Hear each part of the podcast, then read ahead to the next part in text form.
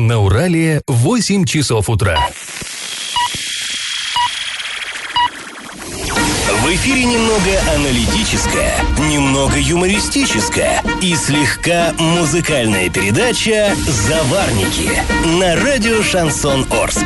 Для лиц старше 12 лет. Всем привет, друзья! В эфире радио «Шансон», программа «Заварники». И ближайший час в этой студии для вас будем работать мы, Эльвира Алиева. Всем привет! И Павел Лещенко. Ну, мы сегодня поговорим, в частности, стоит ли арчанам ожидать обильного весеннего паводка. Там ситуация такая довольно напряженная. Узнаем, почему жители частного сектора за мусор платят больше, чем э, жильцы многоквартирных домов. Ну и вообще обсудим много разных новостей. Но новости будут чуть попозже, а пока старости. Пашины старости. Мы вам вчера уже начали рассказывать про историю одного орского предприятия, спиртоводочного завода. На самом деле, такое, ну, предприятие это серьезное было, и во время ООНа, там, до революции, пожалуй, что самое крупное э, вот местное предприятие, самое такое важное. Ну, после, пожалуй, кони завода. Так вот, а работал он в нашем городе, этот завод, более века, и вообще судьбу очень интересную имеет. И мы отыскали в местном, собственно, почему мы заинтересовались этим, отыскали в местном архиве отчет о деятельности предприятия за 1929 1999 год. Тогда вот директор этого самого завода рапортовал, за истекший год на предприятии было произведено миллион семьсот восемьдесят три тысячи литров продукции. Ну, впечатляет, да? Но тут интересная такая еще штука. Директор объ... тут же пояснение дает в скобочках. 145 тысяч ведер. Вот нам сейчас может показаться странным ведра, да, ведрами мерили, э, как-то удивительно. А тогда народ на самом деле так понятнее было. Дело в том, что у нас в СССР э, система метрическая была введена годом раньше всего, в 28 году. И вот по многовековой царской еще привычке люди мерили жидкости, ну и в том числе алкоголь, ведрами но не только ведрами. Вот за точку отсчета принималось э, это самое ведро, там было 12 с лишним литров. То есть оно тоже, оно никак не было привязано к литрам, ну вот ведро, все. Там 12, 300 и так далее. Вот от ведра уже шло дробление. Была такая мера объема четверть. Помните, может, э, кино «Это не может быть» по Зощенко. И там герой Вицин так стучит по здоровенной такой бутылке и говорит, а раньше я мог четверть выкушать. Вот имелось в виду четверть ведра, вот это вот, больше трех литров в бутылке было. От ведра уже дальше там шло вот это вот дробление. Штоф, это, может, помните, по классическим каким-то книжкам, штоф – это десятая часть ведра, соответственно, 1,2 литра. Потом шла стандартная бутылка, это двадцатая часть ведра, то есть как сейчас у нас 20 бутылок в ящике, а тогда 20 бутылок умещалось э, в ведро. Ну, там получается 615 миллилитров. Потом чарка, одна сотая ведра, и шкалик, одна двухсотая. Ну, вот интересная такая штука. И еще один факт, тоже забавный, который вот из официального отчета следует. В отчете перечисляется три вида продукции, которая производилась вот нашим этим спиртзаводом. Хлебное вино, столовое вино и столовое вино высшей очистки. И при том, что ни то, ни другое, ни третье, строго говоря, никаким вином не являлось. Вот мы покопались в интернете, э, в энциклопедии даже подняли, выяснилось, что хлебное вино это был э, ржаной дистиллят. То есть, понимаете, да, как там э, виски это солд, ну, ячменный дистиллят, коньяк там или это виноградный, ром это из сахарного тростника, а это вот был ржаной. То есть такой национальный продукт. И люди, которые наши, русские, которые в основном ели черный ржаной хлеб, крестьяне, они вот из ржи изготавливали такой напиток. А вот что столовое вино, это, вот, собственно говоря, есть водка, это уже ректификат, и она, строго говоря, вообще сам термин, вот эта водка, мы-то привыкли, что это такой национальный напиток, да это сам термин только э, был введен в обиход в 1936 году, когда соответствующий государственный стандарт был принят. Ну, вот такой экскурс э, виноделия, скажем. А теперь традиционный конкурс. Ну, если уж мы заговорили о традиционной русской системе мер, скажите, пожалуйста, что же в дореволюционной России измерялось осми- осьминниками? Вот что такое осьминник? Ценник. Это один мера длины, два мера площади и три мера веса. Ответы присылайте на номер 8 903 390 40 40 в соцсети «Одноклассники» в группу «Радио Шансон Орске» или в соцсети ВКонтакте в группу «Радио Шансон Орск» 102.0 FM для лиц старше 12 лет. Напоминаем, что спонсор нашей программы сегодня – DLM-сеть, интернет для дома и для бизнеса, а также телефония, видеонаблюдение и другие сопутствующие услуги. Адрес проспект Мира, 23, телефон 340-340. На правах рекламы. Галопом по Азиям Европам! Сегодня, буквально вот через э, пару часов, в 10 часов утра, начнется очередное заседание Орского городского совета. Главным и, безусловно, самым обсуждаемым вопросом повестки дня станет отчет главы э, Орска Андрея Одинцова за 2018 год. Ну, напомню, мы уже не раз, в принципе, здесь в эфире это обсуждали, что отчет вызвал вопросы и у нас, как у э, журналистов, и у населения Орска, у людей, и у депутатов, которым, собственно, он адресован. То есть на, вот, на заседаниях заседаниях комиссий и на заседании фракции «Единой России» большинством голосов вот этому отчету поставили неуд. Точнее, не отчету, а работе главы и его команды в 2017 году на основании отчета. Но э, вот сегодня будет все это рассматриваться, и уже будет принято какое-то официальное решение, то есть примут, поставят удовлетворительно или неудовлетворительно. И, что интересно, как нам стало известно, на этом сегодняшнем заседании должен присутствовать губернатор Оренбургской области Юрий Берг. Но а примета вот это... такая тревожная. Да, это странно, потому что он довольно часто бывает у нас в Орске, он бывает и в Белом доме, да, там проводит какие-то совещания, но вот именно на заседаниях Горсовета мы так пошерстили архивы. Как правило, он приезжает, чтобы либо э, поздравить новоизбранного главу, либо новоизбранного э, председателя городского совета. В Оренбурге, например, он на Оренбургском городском совете был, когда инициировал вопрос об отставке Арапова. Ни на что не намекаем. Ну, в общем, в любом случае, сегодня мы там будем присутствовать, и обязательно завтра мы вам подробно расскажем о том, что же будет происходить на этом самом э, заседании заседаний. А теперь о хороших новостях. 20 февраля Южный Урал переиграл хоккейный клуб «Молот Прикамье» со счетом 4-1.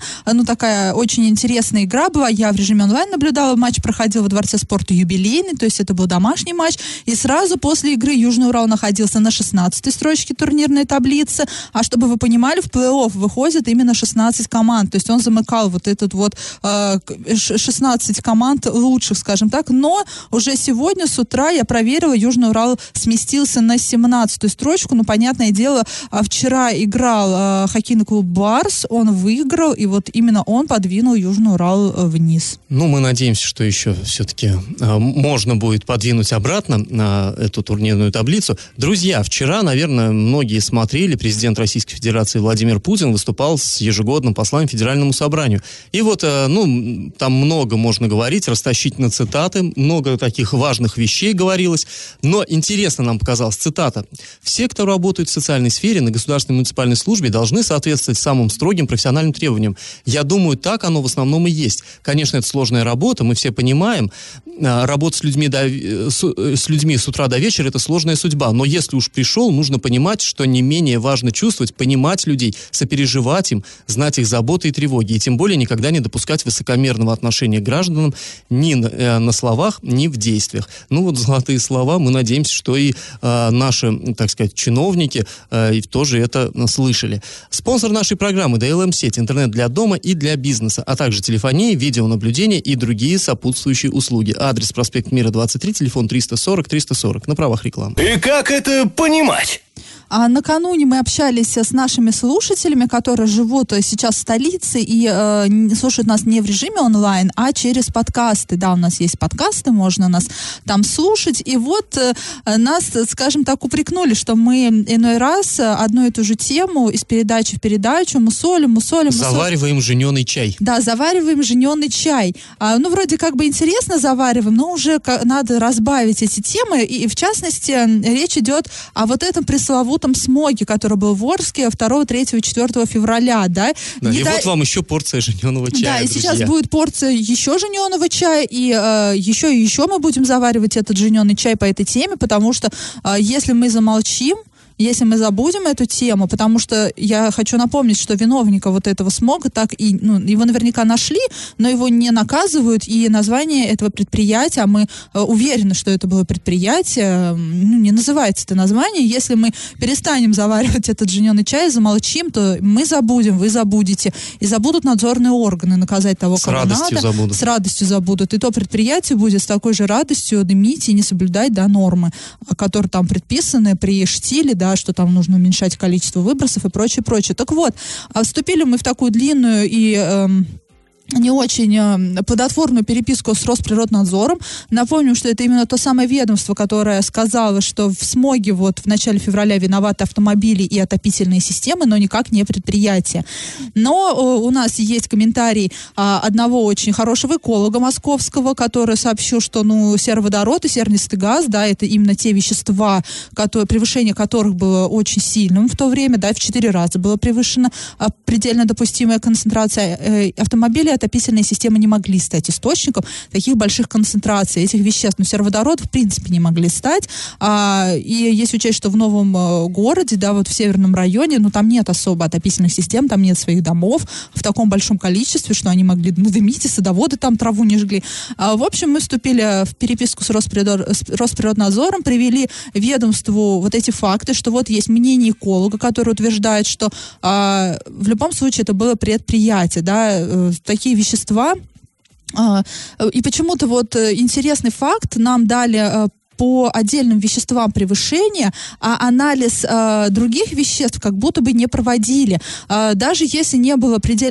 превышено ПДК, да, по каким-то там веществ, веществам, там, аммиак, например, э, что у нас еще в воздухе витает, вот такое. Но все равно можно было понять, можно было сопоставить картину и понять, что э, на, на какое предприятие это похоже именно по вот этим веществам, даже которые были в, в пределах нормы, да, в воздухе.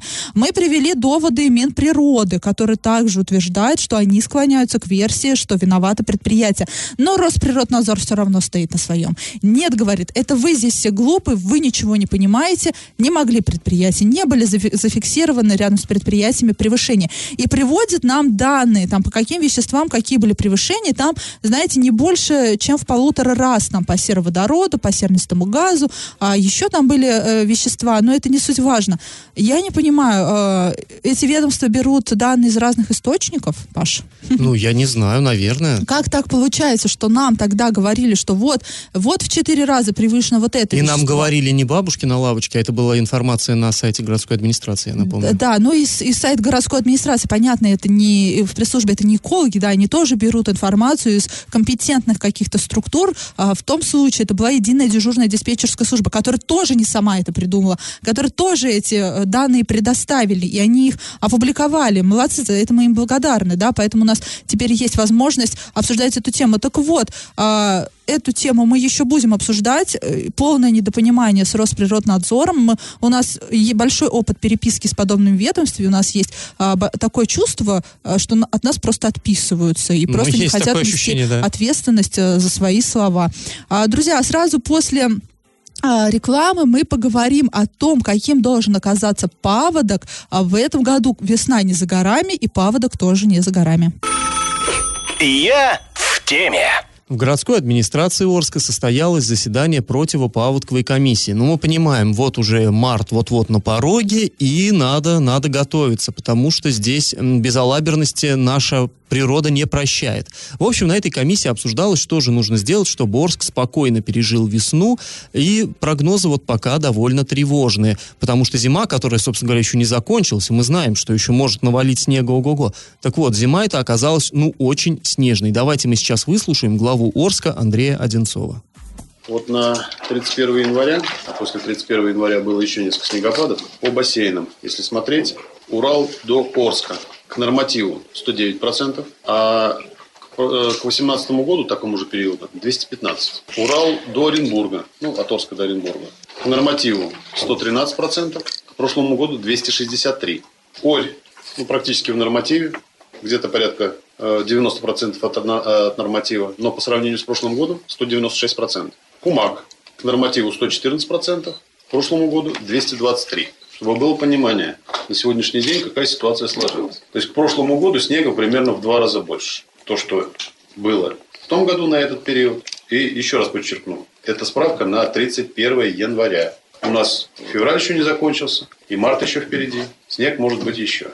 В зависимости от того, как сложится температурный режим, если, например, у нас заморозки достоят до конца марта, а потом случится ситуация такая, что в день пойдет плюс и в ночь будет оставаться тоже плюс, мы все прекрасно понимаем, пойдет обильное таяние. Самая тяжелая ситуация в Орске складывается в том случае, если одновременно вскрываются несколько рек.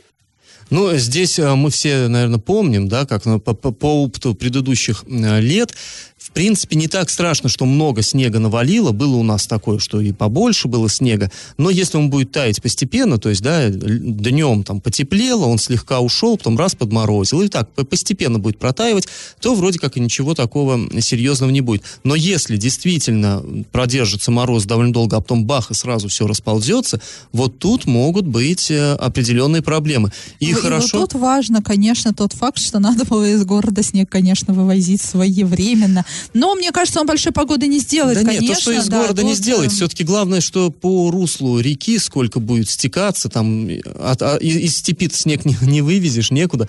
Поэтому, на самом деле, главное, вот что как будут реки пополняться этим, этими талыми водами. И вот здесь мне, знаете, хочется вспомнить, то есть э, хорошо, что городские власти так всерьез этим обеспокоены, потому Им что... природа прям устраивает испытания, это зимой, ну, не, не детские, скажем Конечно, так. да. Она прочность испытывает хорошо.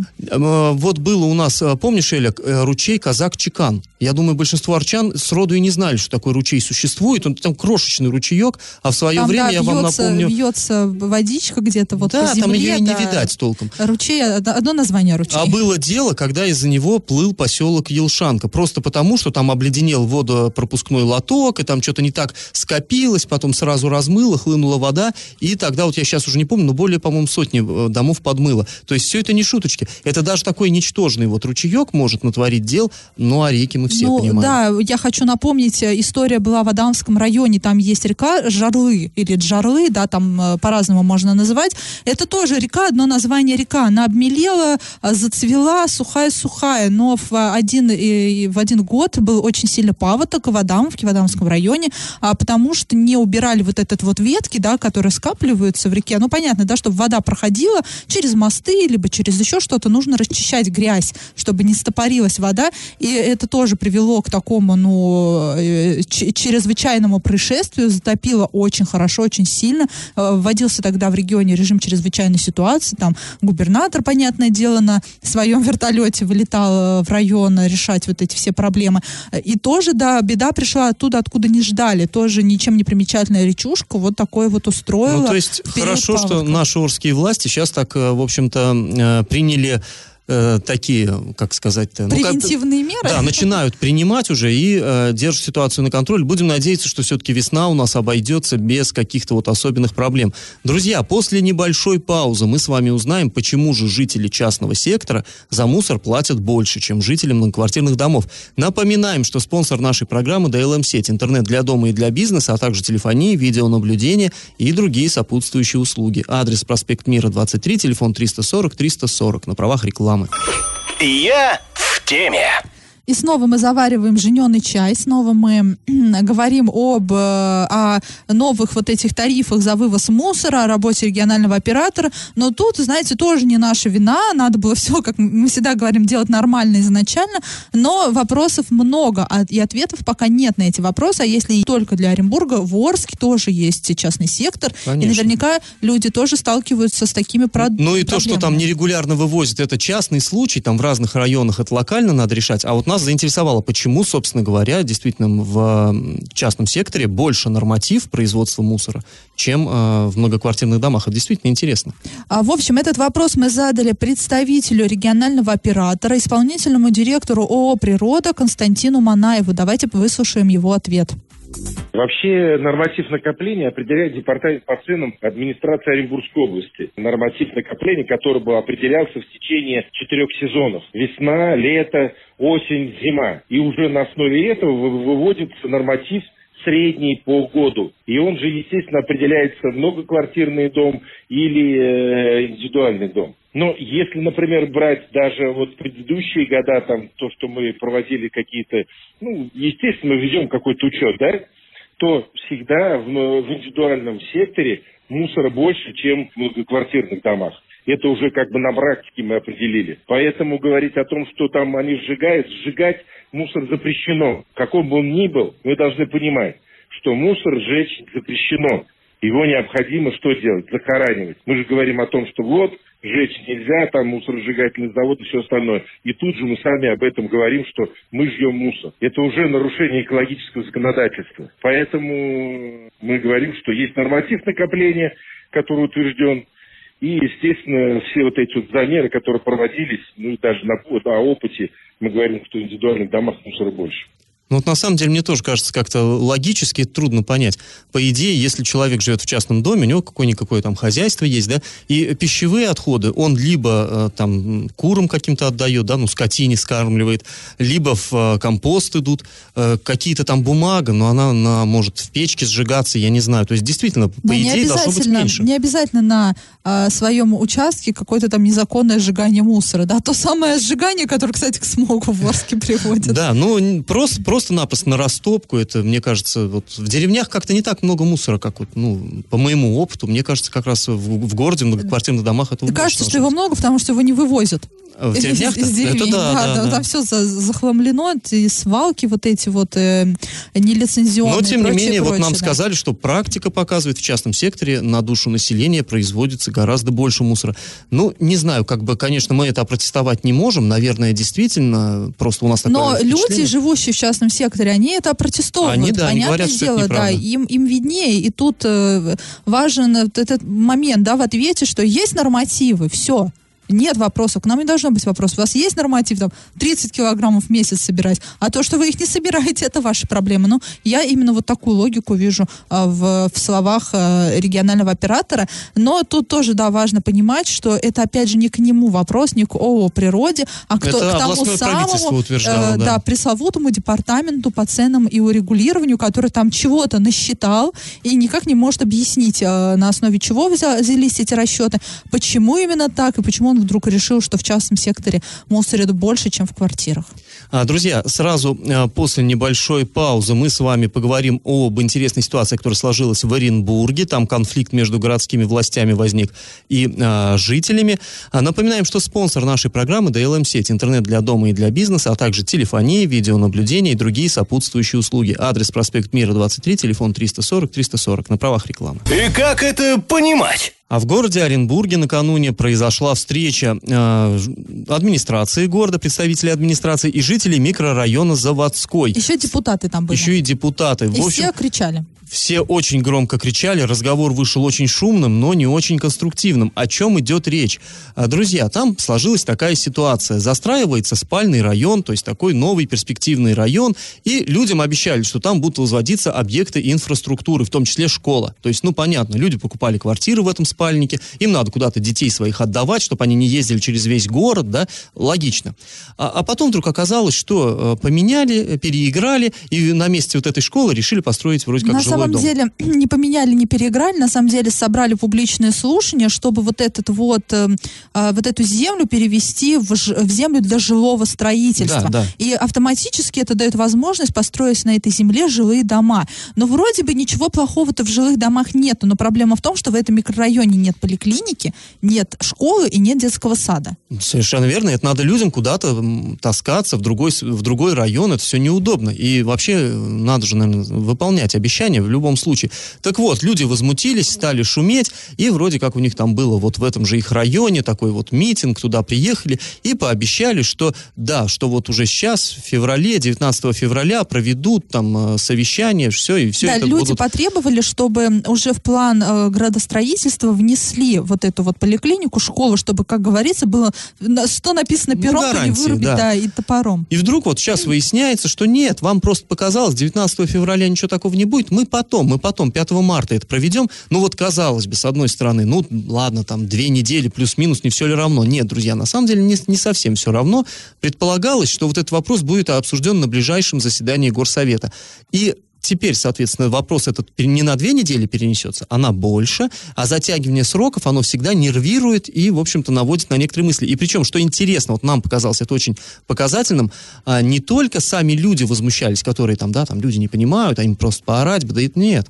А, Там депутаты поддержали людей, причем депутаты, двое от э, КПРФ, Ну, а один от Единой понятно, России. да, если КПРФ, значит, заведомо в оппозиции к власти. Да, но там Единорос тоже выступил Вот, против, против вот. городской администрации. А вот это уже уже, друзья, очень-очень интересно. Это, это, уже интрига. это не только в Орске, по всей видимости, кризис власти намечается. Ну, на самом деле, тут, строго говоря, так и должно быть. Э, депутат, он должен отстаивать даже не столько интерес партии, сколько интерес своих избирателей. И то, что здесь вот он э, стал на защиту интересов людей, это, мне кажется, его характеризует очень хорошо. В общем, история продолжает развиваться, и очень-очень интересно, чем же все-таки это все закончится. Мы будем за этой темой следить. Друзья, напоминаем, что спонсор нашей программы DLM-сеть, интернет для дома и для бизнеса, а также телефонии, видеонаблюдение и другие сопутствующие услуги. Адрес проспект Мира, 23, телефон 340 340 на правах рекламы. Раздача лещей. Ну что же, э, время подводить итоги. Мы спрашивали в начале этой программы, э, что в Российской империи измерялось осьминниками. Так вот, осьминник – это восьмая часть десятины, потому так и называется. Но а десятинами, как известно, измерялась площадь. Ну, выражение часто встречается в старых документах и даже в книгах художественных. Дескать, там у крестьянина две десятины земли и осьминник. В общем, правильный ответ сегодня два – мера площади. И э, сегодня у нас победить... У кого самый подвижный большой палец, да? Кто быстрее пишет? У нас сегодня просто прям молниеносно некоторые наши слушатели, мы еще даже не успели закончить эту рубрику. Так вот, первой сегодня оказалась наша тоже постоянно слушательница Ольга, чей номер заканчивается на 5313. И напоминаем, что на правах рекламы спонсор программы DLM сеть, интернет для дома и для бизнеса, а также телефонии, видеонаблюдение и другие сопутствующие услуги. Адрес проспект Мира 23, телефон 340 340. А, друзья, вы можете слушать нас не только в прямом эфире, но и на подкастах в разделе «Заварники» на сайте Урал56 6.ru для лиц старше 16 лет. Или э, в своих мобильных есть соответствующее приложение App Store, Google Play. А, друзья, мы с вами прощаемся. Этот час вы провели с Эльвирой Алиевой. И Павлом Лещенко. Пока, до завтра. Завариваем и расхлебываем в передаче «Заварники». Каждое буднее утро с 8 до 9.00 на радио «Шансон Орск». Для лиц старше 12 лет. Радио «Шансон». СМИ зарегистрировано Роскомнадзором. Свидетельство о регистрации Л номер ФС 7768 373 от 30 декабря 2016 года. Для лиц старше 12 лет.